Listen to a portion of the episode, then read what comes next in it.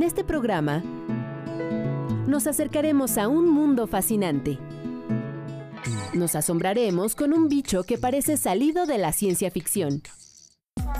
Conoceremos a los arquitectos más talentosos de la naturaleza. Te diremos cómo construyen las hormigas de fuego una gran embarcación. Y averiguaremos cuál es el único animal con un panorama visual de 360 grados.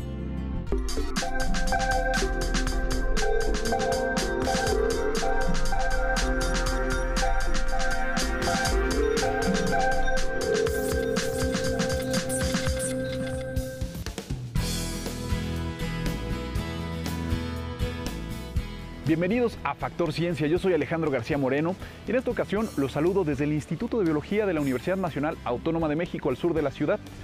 Aquí vamos a conocer la Colección Nacional de Insectos. Es extraordinaria, fue fundada en 1929. Cuenta con una colección de más de 5 millones de ejemplares. Es sorprendente lo que podemos encontrar aquí.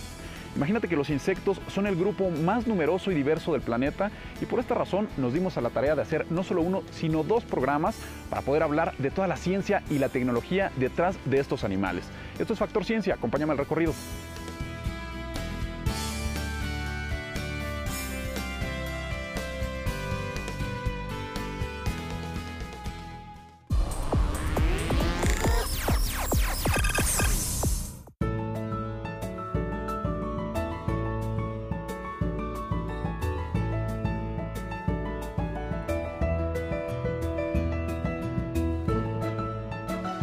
Estoy en la colección nacional de insectos del Instituto de Biología de la UNAM. Es la más grande de México, imagina. 5 millones de insectos, más de 5 millones catalogados en dos partes. En estas cajas, que es la parte seca, son 3 millones aproximadamente y tienen otros 2 millones en frascos, en estado húmedo, principalmente en alcohol. La importancia de los insectos es fundamental tanto para nuestro país como para todo el mundo. Se estima que aproximadamente por cada persona podría haber 200 millones de insectos. Y te voy a dar algunos tips para que puedas saber identificarlos. Las características fundamentales de los insectos es que tienen tres pares de patas. Tienen seis patitas, tienen dos antenas y pueden tener alas, pueden tener un par de alas o pueden tener dos pares de alas o incluso pueden no tenerlas. Pero algo fundamental son las seis patas y las dos antenas. Estos animales, bueno, pues son bastante diversos, pueden alimentarse, bueno, en general se alimentan principalmente de hierbas, son fitófagos de los jugos de las plantas, aunque también existen los hematófagos, aquellos que se alimentan de sangre, aunque también hay insectos carroñeros y aquellos que se alimentan de carne, son carnívoros. Pero bueno, pues a pesar de la apariencia que podría asustarnos en ocasiones, estos animales también juegan un rol fundamental en nuestras vidas y son bastante positivos. Aquí te invito a conocerlos más.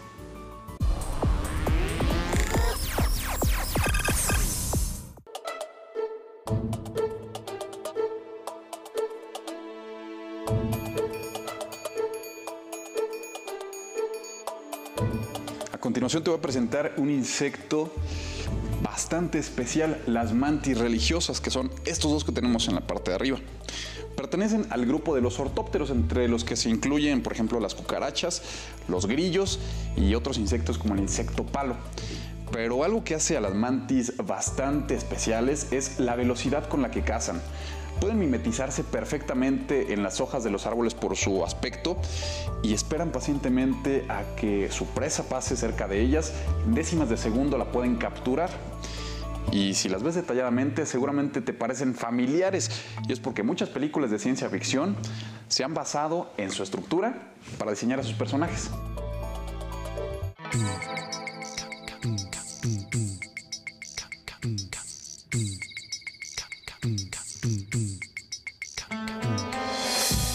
Personaje que bien puede protagonizar películas de ciencia ficción.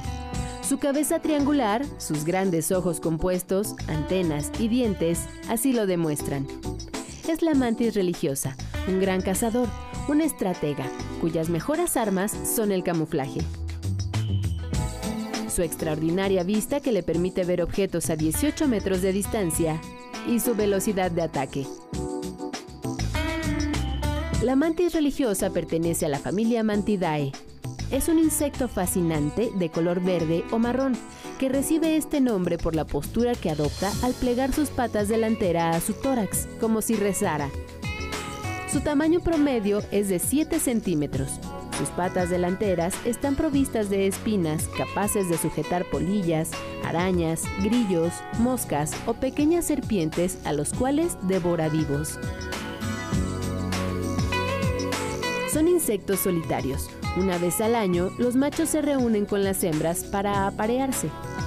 Las hembras son de mayor tamaño y en la época de reproducción se muestran más agresivas, por lo que a modo de regalo nupcial, durante o después del apareamiento pueden comer la cabeza de su efímera pareja. Este canibalismo sexual asegura el desarrollo de las nuevas crías. La mantis religiosa la podemos encontrar en todo el mundo. Por su voracidad, es apreciada en los campos agrícolas, ya que reduce la infestación de plagas.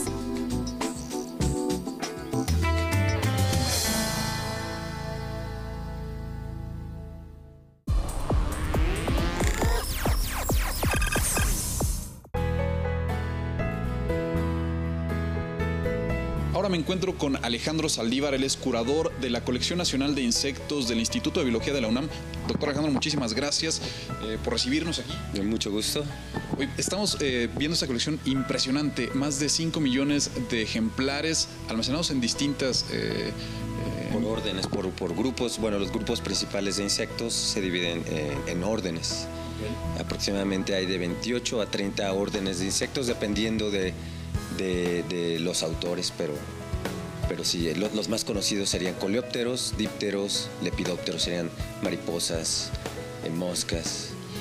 eres especialista en un grupo en específico, en, una familia, ¿cómo se le puede llamar? Un orden, el orden Hymenoptera, el cual nosotros conocemos principalmente por sus especies más populares, que son las hormigas, las avispas y las abejas. Sin embargo, bueno, este grupo en su mayoría está representado por eh, avispas parasitoides. Parasitoides, esto es que eh, atacan a otros grupos, principalmente de insectos, a los cuales eh, matan como resultado de, la, interacción. Hablabas de los insectos, algunos de los más conocidos para nosotros son las hormigas. Platícanos un poquito de lo interesante de, estos insectos y de lo que hemos aprendido muchísimo.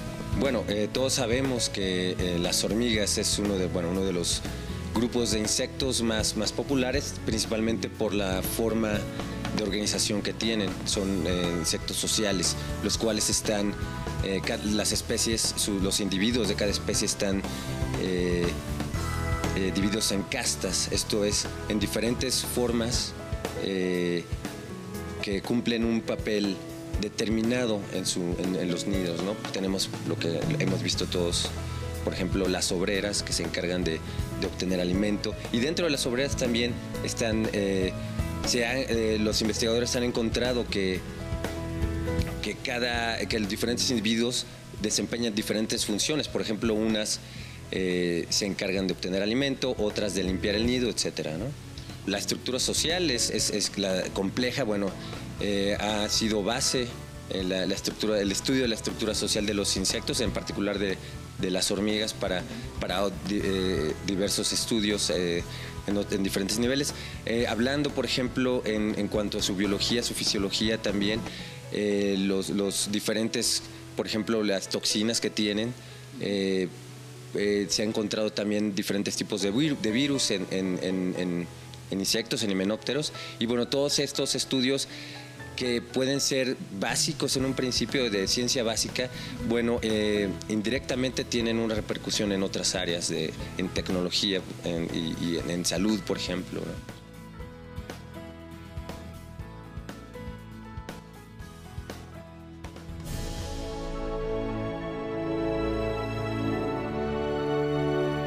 Son seres sociales por naturaleza.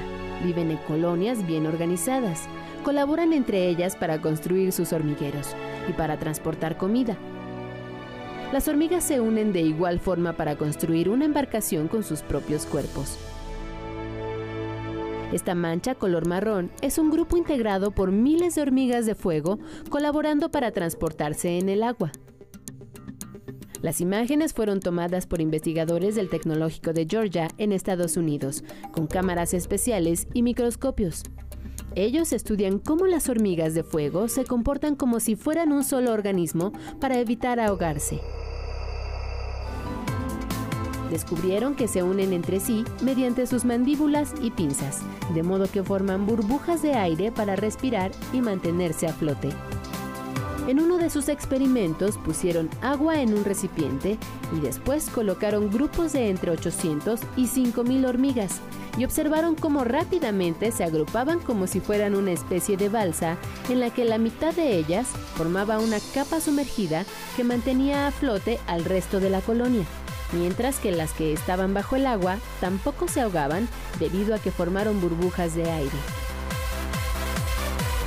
Esta habilidad para construir plataformas con sus cuerpos permite a las hormigas de fuego sobrevivir en su medio ambiente, la selva brasileña, donde pueden flotar durante semanas en el agua hasta encontrar un lugar para establecerse.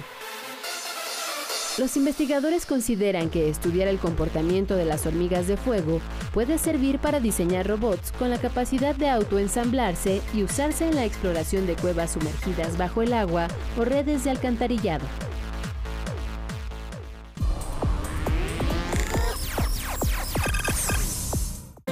Y ahora te voy a presentar a un insecto del cual seguramente has escuchado hablar, pero seguramente no has visto porque son muy escurridizos, cuando menos aquí en las ciudades. Se trata de las termitas.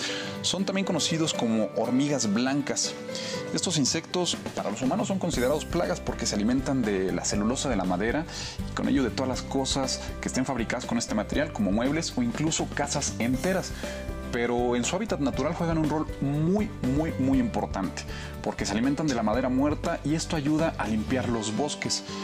Imagínate que puedan llegar a vivir hasta en colonias de 2 millones de habitantes donde juegan roles importantes como, bueno, pues existen las termitas soldado, las termitas obreras, las termitas reproductoras y también las termitas reinas. Termitas no solo destruyen madera, también son excelentes constructoras. Pueden fabricar nidos sólidos que llegan a medir hasta 8 metros de altura. Para el tamaño de las termitas se trata de estructuras monumentales. Las fabrican principalmente con tierra, con su saliva y con excremento. Te invito a conocerlos.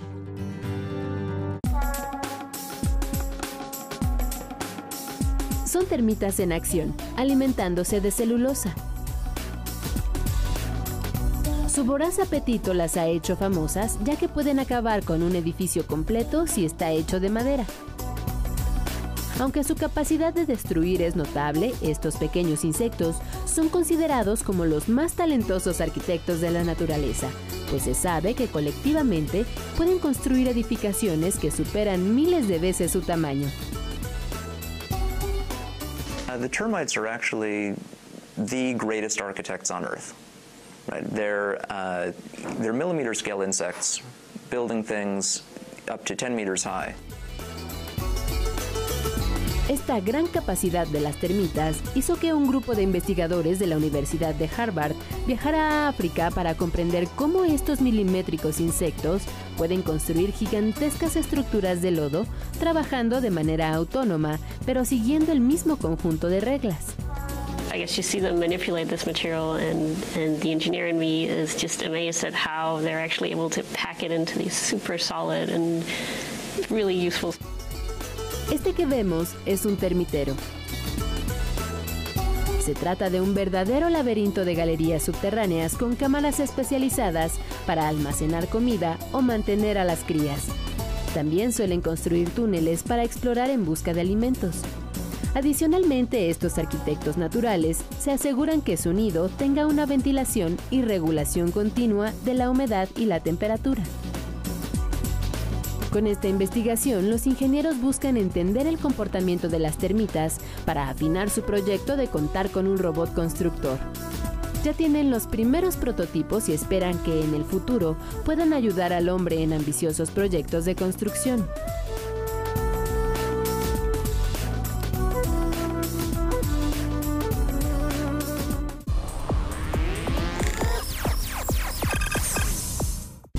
Mis insectos favoritos sin duda son las libélulas. tanto por la estructura de sus cuerpos como por la velocidad de vuelo que alcanzan, pero lo más sorprendente son los colores que llegan a tener. Se han descrito alrededor de 5.000 especies de libélulas en todo el mundo. Tienen un sistema de visión que les permite tener una perspectiva de 360 grados de su entorno. Imagínate, poder ver todo lo que hay a tu alrededor. Además, bueno, pues son unas cazadoras súper eficientes porque pueden cazar a sus presas incluso en pleno vuelo. Además son unos insectos que podría considerárseles anfibios porque en su etapa de larva viven en el agua y cuando son adultas la mayor parte del tiempo se la pasan en la tierra. Son carnívoras tanto en su etapa de ninfas como en su etapa adulta, pero algo que es muy lamentable es que algunas de las libélulas se encuentran en peligro de extinción. Quiero saber qué insectos son comestibles. Pues podríamos decir que casi todos, lo que pasa es que unos tienen más fama que otros, pero independientemente de los chapulines, las larvas de hormigas, las larvas de mosca tienen distintos nombres. Muchas orugas de mariposas también son comestibles y son deliciosas, esa es la palabra. Eh, chinches, también las cucarachas, a pesar de todo, las cucarachas se pueden cultivar, tener un cultivo limpio. En realidad cualquier insecto se puede comer, el único chiste es que esté limpio. Por supuesto no vamos a agarrar las que salen, las cucarachas y las hormigas que salen de las coladeras, no, pero sí podemos tener la opción de buscarlas en el campo, en los hormigueros, si tenemos la curiosidad y la paciencia de encontrarla. Yo no sé si ustedes conocen el famoso queso con gusanos, que es un queso gourmet, que es muy caro. Esos gusanos son gusanos de mosca y se comen. Y la gente los come y seguramente no sabe que son de mosca, pero son comestibles. Eh, la ventaja de todos estos insectos es que su cría es muy abundante. Entonces siempre va a haber suficiente alimento con ellos. El único chiste es tener eh, la paciencia, el cuidado de colectarlos, de sacarlos o de cultivarlos, lo cual es un pequeño detalle porque no se han establecido cultivos que se puedan industrializar, no es tan fácil. Son muy ricos en proteínas, dan más proteínas que la carne, cualquier otro tipo de carne, incluyendo el pescado. Un plato de 100 gramos de carne ya guisada le está dando a usted el 40% de proteína la misma cantidad en insectos le da hasta el 80% de proteína y esa proteína es limpia, es decir, no tiene contaminantes, no tiene grasas trans, no favorece el colesterol. Podríamos decir, sin miedo a equivocarme, que son del 100% sanos, muy sabrosos y que sería algo ideal de la sustitución de la dieta diaria de nosotros, ¿no?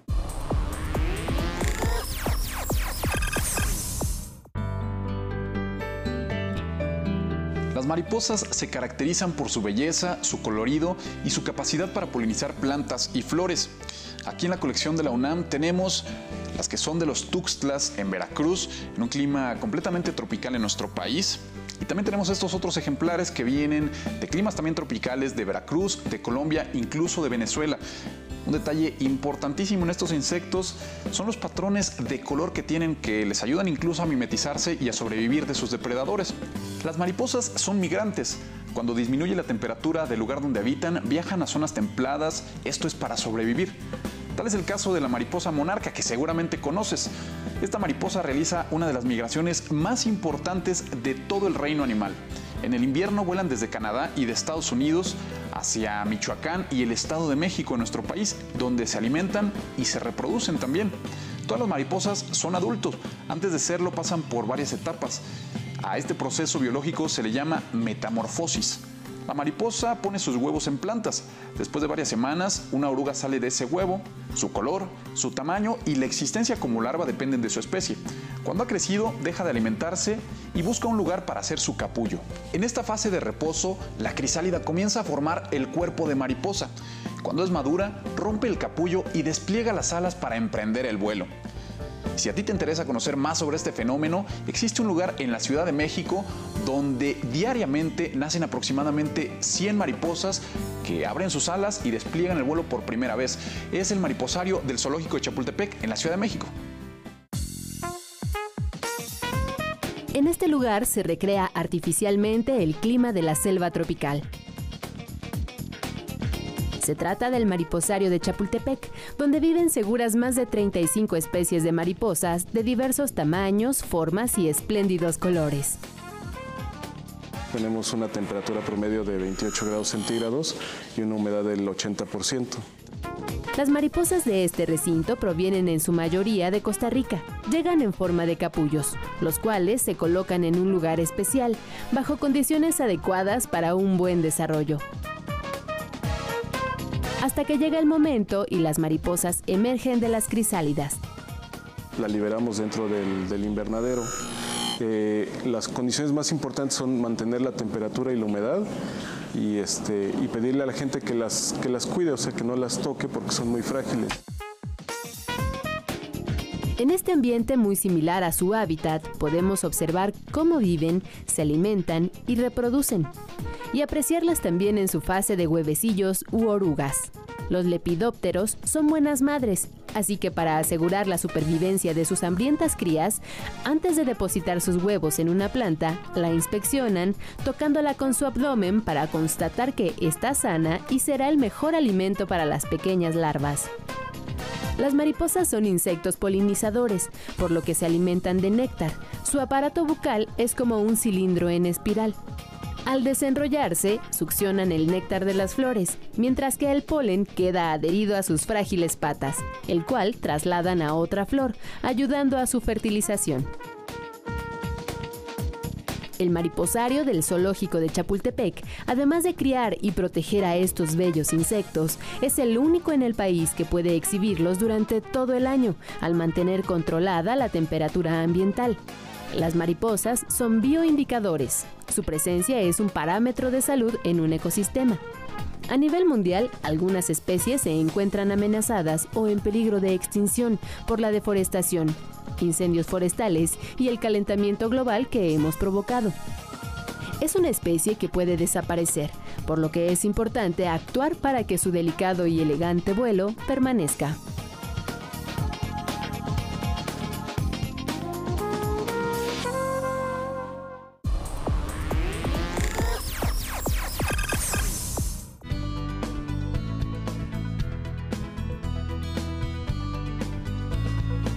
Los insectos sin duda es extenso, pero un grupo que es notablemente numeroso es el de los escarabajos. En él se incluyen desde las luciérnagas, las pequeñas catarinas, hasta los gigantes con cuernos como estos que tengo aquí, o los que tienen patrones de colores metálicos. Incluso hay escarabajos que habitan en el agua. Se estima que existen 358 mil especies descritas hasta la actualidad de escarabajos. Esto representa el 40% del total de los insectos en todo el mundo. Tan solo en nuestro país existen 35.500 especies descritas y muchas de ellas, bueno, pues las tenemos aquí ejemplificadas. Todos estos son escarabajos mexicanos, excepto este que viene directamente desde Japón. Además de su estructura que es fascinante, estos animales también tienen patrones de conducta bastante curiosos. Te invito a conocerlos. De acuerdo con antiguas inscripciones egipcias, los escarabajos eran considerados un símbolo fundamental para esa cultura.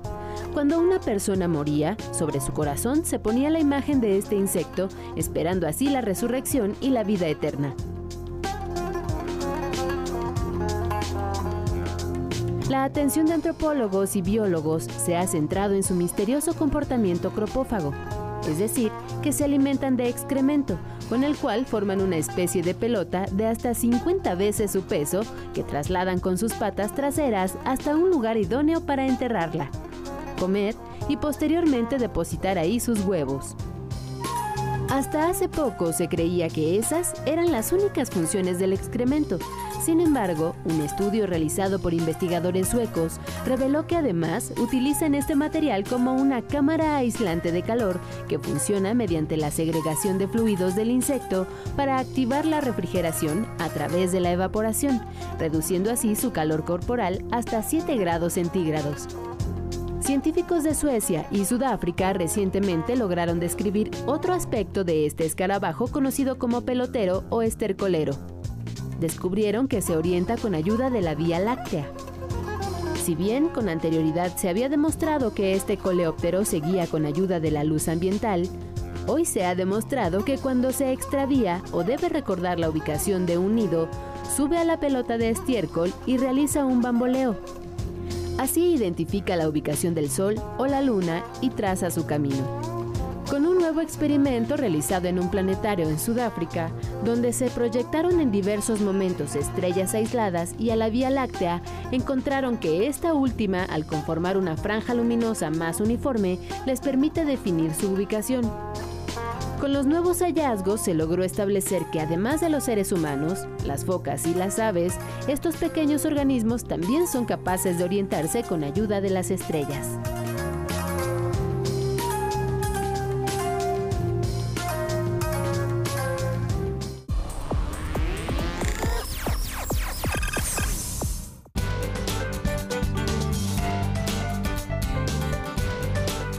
Fue solo una muestra del fantástico mundo de los insectos. No olvides que el próximo lunes tenemos preparada una segunda parte donde vas a poder ver cosas tan sorprendentes como estas. Esperamos que hayas disfrutado de este recorrido en la Colección Nacional de Insectos aquí en el Instituto de Biología de la UNAM. Te recuerdo que puedes seguirnos en Twitter, en Facebook o descargar alguno de nuestros programas a través de iTunes. También te recuerdo que nosotros seguimos investigando lo que ocurre en el mundo de la ciencia y la tecnología para llevarlo hasta tus pantallas. Yo soy Alejandro García Moreno. Te espero la próxima semana. Esto es Factor Ciencia.